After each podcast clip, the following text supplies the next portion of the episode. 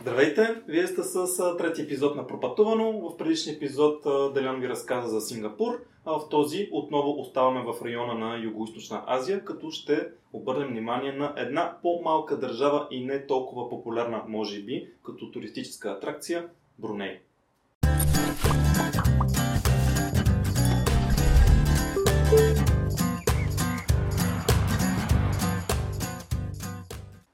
Добре, нека да си поговорим за Бруней, държава, която не е толкова популярна като туристическа атракция, може би в България и по света, но реално има какво да се види. Какво ще ни разкаже за нея? Първо, как можем да стигнем от там? Има ли полети с по някакъв друг транспорт ли, по вода ли може да се стигне? Ти как си стигнал? Какво ще ни разкажеш? До Бруней принципно се стига много лесно, ако вече си в района на Югоизточна Азия. Дали си от Сингапур, дали от Малайзия, има полети, които буквално са от порядъка между 30-40 минути до 1 час. Полетите не са скъпи, виза за Бруней не трябва. Каца се в столицата, запомнете, Бандар Сери Бегалан. Държавата е супер малка, по принцип, като всичко е концентрирано около тази столица. Сега има много интересни неща в тази държава, но отново те са малко, така че общо взето едни-два пълни дни са напълно достатъчни за Бруней. Значи Бруней аз го бих оприличил като някаква малко леко по-разкрепостена Северна Корея. Държавата се управлява от султана, последната дума е негова и всичко там е шериат. Така че заради този шериат алкохолът е забранен, но спокойно може да си внесете 2 литра, ако сте бели християни. Няма никакъв нощен живот, абсолютно никакви партиите, никакъв фън, никакви хора. Самите хора на Бруней са супер скучни. Въпреки че те разполагат с адски много пари, Бруней мисля, че на 5-то място или нещо от сорта по брутен вътрешен продукт на глава от население.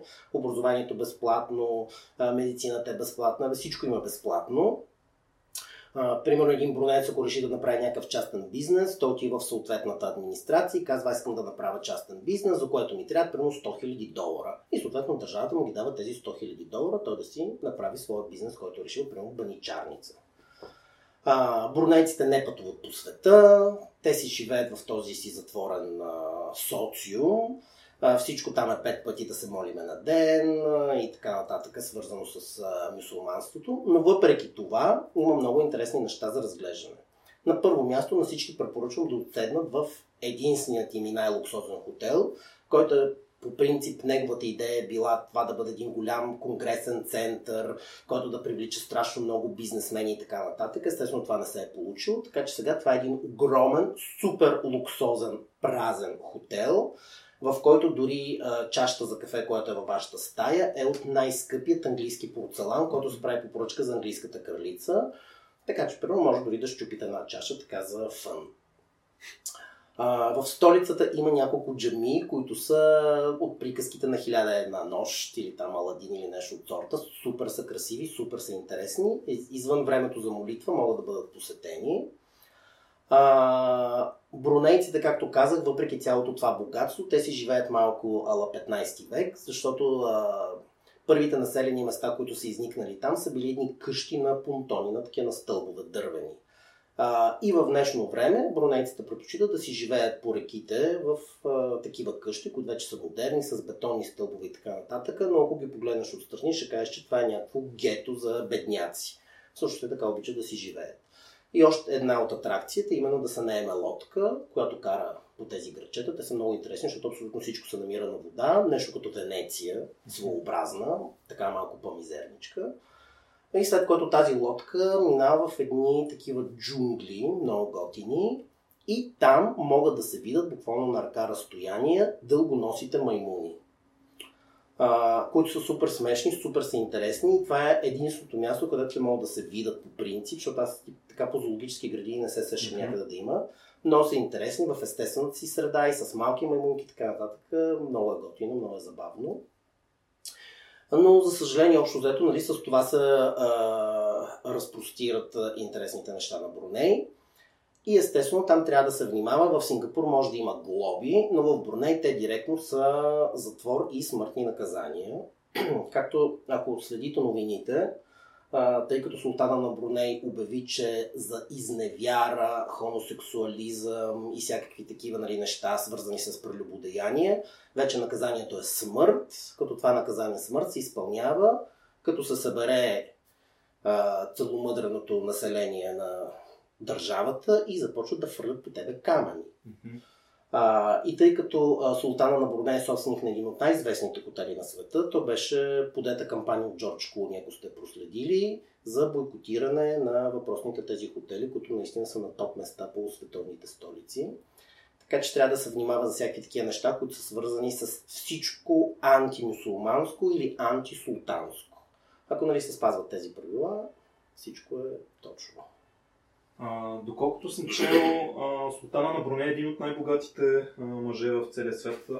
Дори има един израз, който се използва като нарицателно България, като султана на Бруней. Има ли в Бруней, как да кажа, някакъв вид култ към султана, да го благотворят, някакви плакати, пропаганди или не знам как да кажа? Защото началото казва, че е като по-лег вариант на Северна Корея. Върти ли се всичко около султана? Сега в интерес на истината няма такова нещо. За тези, които са били в Тайланд, те примерно знаят, че там има невероятен култ към краля на Тайланд, нали, където ако не дай се Боже кажеш нещо срещу краля, влияш в затвора и примерно всяка прожекция на киното започва, като цялата зала се изправя и нали, слуша 5-минутния химн, който уж е написан от краля на Тайланд. Подобно нещо обаче в Бруней няма. Там просто султана на Бруней е този, чиято дума е последна. Независимо какви закони има и какво що, той ако каже нещо, така се случва. Но да има някакви негови плакати навсякъде или нали, да го благотворят, такова нещо няма. Действително той е един от най-богатите хора на света, но неговото богатство е заради петролните залежи и газови, които има в Бруней. Той ще стане все по-богат, защото са открили наскоро още по-големи залежи, така че човек има да си помпа още много години напред. И фактически султана на Бруней беше първият човек, който започва да кани на частни партита, нали, за рождения си ден, световно известни певци да му пеят. Най-известният певец, който е пял на рождения му ден, е Майкъл Джексън, който първата вечер е пял на рождения му ден, а на следващата вечер на централния стадион на града е имал безплатен концерт за цялото население. Селин Дион също е пяла и така нататък, но е имало и скандал, в който на едно частно парти той е събрал няколко Мис Америка, които се оказва после, че гостите са ги дърпали за разни нали, неща, които уж са против шерията, но така, имаше голям скандал по този повод. Но Бруней изцяло е зависим от този газ и петрол. Сега зависим не е точната дума, в смисъл имат си достатъчно, изкарали са си, ще изкарат, но по този повод дори има монумент от 1991 година, ако не се лъжа, когато са изкарали един барел номер 1 милиард нали, от надрата на Бруней. И това е увековечено с тази табела, тъй като това е 1991 година, сигурно тези милиарди вече са станали доста повече. Като парична единица, с какво, как може да се разплащаш с долари, обменяш местна валута или... Те си имат своя парична единица, мисля, че беше брунейски долар или нещо от сорта. Смисъл в Юго-Източна Азия по принцип няма никакъв проблем с обмяна на валута, нали, в местната валута и после обратно да се обърне. Не е скъпо нали, в Бруней, но там общо зато няма за какво да се бъдат похарчени парите. Аз съм влизал в един мол в центъра и в този мол аз бях единственият човек. Абсолютно. Включително по обедно време, докато минавах покрай Starbucks, KFC и такива нали, заведения, просто през витрина гледах как там също няма нито един човек, но въпреки това те могат да си позволят да поддържат всичките тези международни вериги и филипинските работници да дремат там по цял ден. Самите магазини и заведения си работят, просто няма клиенти. Няма абсолютно никакви клиенти, просто никой не е заинтересован и така. Това като цяло, нали, както подчертах, това не е кой знае колко интересна дестинация, но тя е любопитна дестинация, защото в някои държави нали, те трябва да бъдат посещавани заради това, че просто няма друга подобна държава със съответните правила, закони, устройство и всякакъв от този сорт неща. Още повече Югоизточна Азия, тя е изключително пренаселена, всичките градове са многомилионни. Улиците са претъпкани с народ, моловете са претъпкани с народ, плажовете са претъпкани, като в Бруней разхождаш се по улиците, ти може би ще си единственият човек, който се разхожда по улиците и както казах да си единственият човек в мола, единственият човек на плажа. Така че това си една дестинация, в която такъв един готин, хубав релакс, ако също може да се направи. Ако търсиш спокойствие, това ли е мястото? Ами може да се съчетае с спокойствие, плюс нали, интересни неща, но отново подчертавам, забравете за барове, дискотеки и подобен род неща. Наистина там е по-спокойничко в това отношение.